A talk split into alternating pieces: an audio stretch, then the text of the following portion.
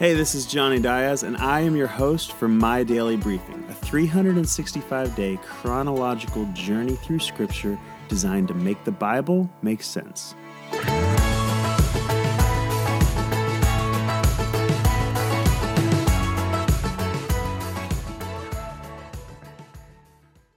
Day 51 God moves in. God's tangible role in the history of the Israelite nation was undeniable. He had miraculously led them out of slavery in Egypt and across the Red Sea, drowning the whole Egyptian army in the process. He had produced water out of rocks when they were thirsty and sent manna and quail when they were hungry. He had led them with a miraculous cloud during the day and a pillar of fire at night. But when things got rough, or when things went too smoothly, the Hebrew people quickly forgot everything that God had done for them.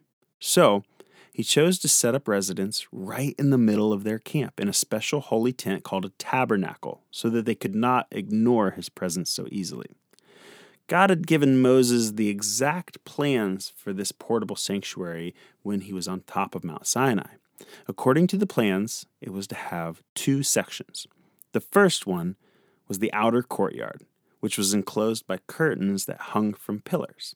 It was rectangular in shape with an entrance on the east side, and facing the entrance was a bronze altar where sacrifices could be offered.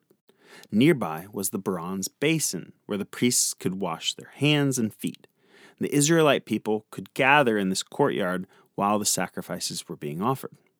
Now, the second section contained the tabernacle itself. It was also defined by curtains. It was set back on the western part of the courtyard. It had two chambers divided by a veil, which is just a thick curtain. One of the chambers was larger than the other, and that was called the holy place. Only priests could enter this chamber, and it contained three pieces of furniture covered with gold a table, which they placed special bread that was baked fresh every day as an offering to God, a lampstand that held seven candles, and an altar for burning incense. Now, the second, smaller chamber was called the Holy of Holies. Only the high priest could enter this chamber, and he could only do so once a year on the Day of Atonement. It was here that the Ark of the Covenant was to be placed. Now, this was a very special box covered with gold, which contained the two stone tablets that Moses had brought down from the mountain. The lid of the box was called the mercy seat, where the high priest would sprinkle the blood of a sacrificial lamb once each year. This was a special place that would house the presence of God. Everything needed for construction was donated by the people, and day by day they brought their gifts, and soon they had more than enough materials to complete their work. God appointed two men named Bezalel and Oholiab to teach others how to work with the gold, silver, and bronze, to cut and set decorative stones, and to embroider curtains for the tabernacle. Although they had no prior experience, these two men were given amazing artistic skills by the Holy Spirit. The workmen were careful to build the tabernacle precisely according to all the instructions that God had given Moses, and it was completed exactly two years after the Israelites left Egypt. Everyone watched in awe as a cloud covered the tent, and the amazing glory of the Lord filled his new home. Now, here's the question did you know that God no longer lives in buildings made by people?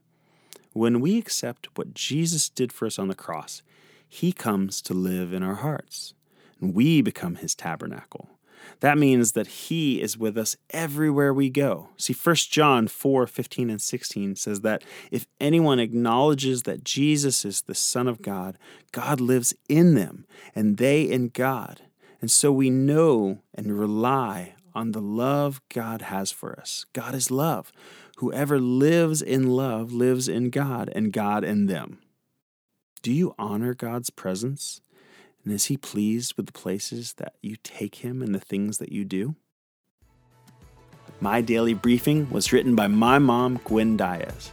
Now, if you find value in this podcast and think others would as well, please take a second to like, share, and subscribe. Thanks so much. Have a great day.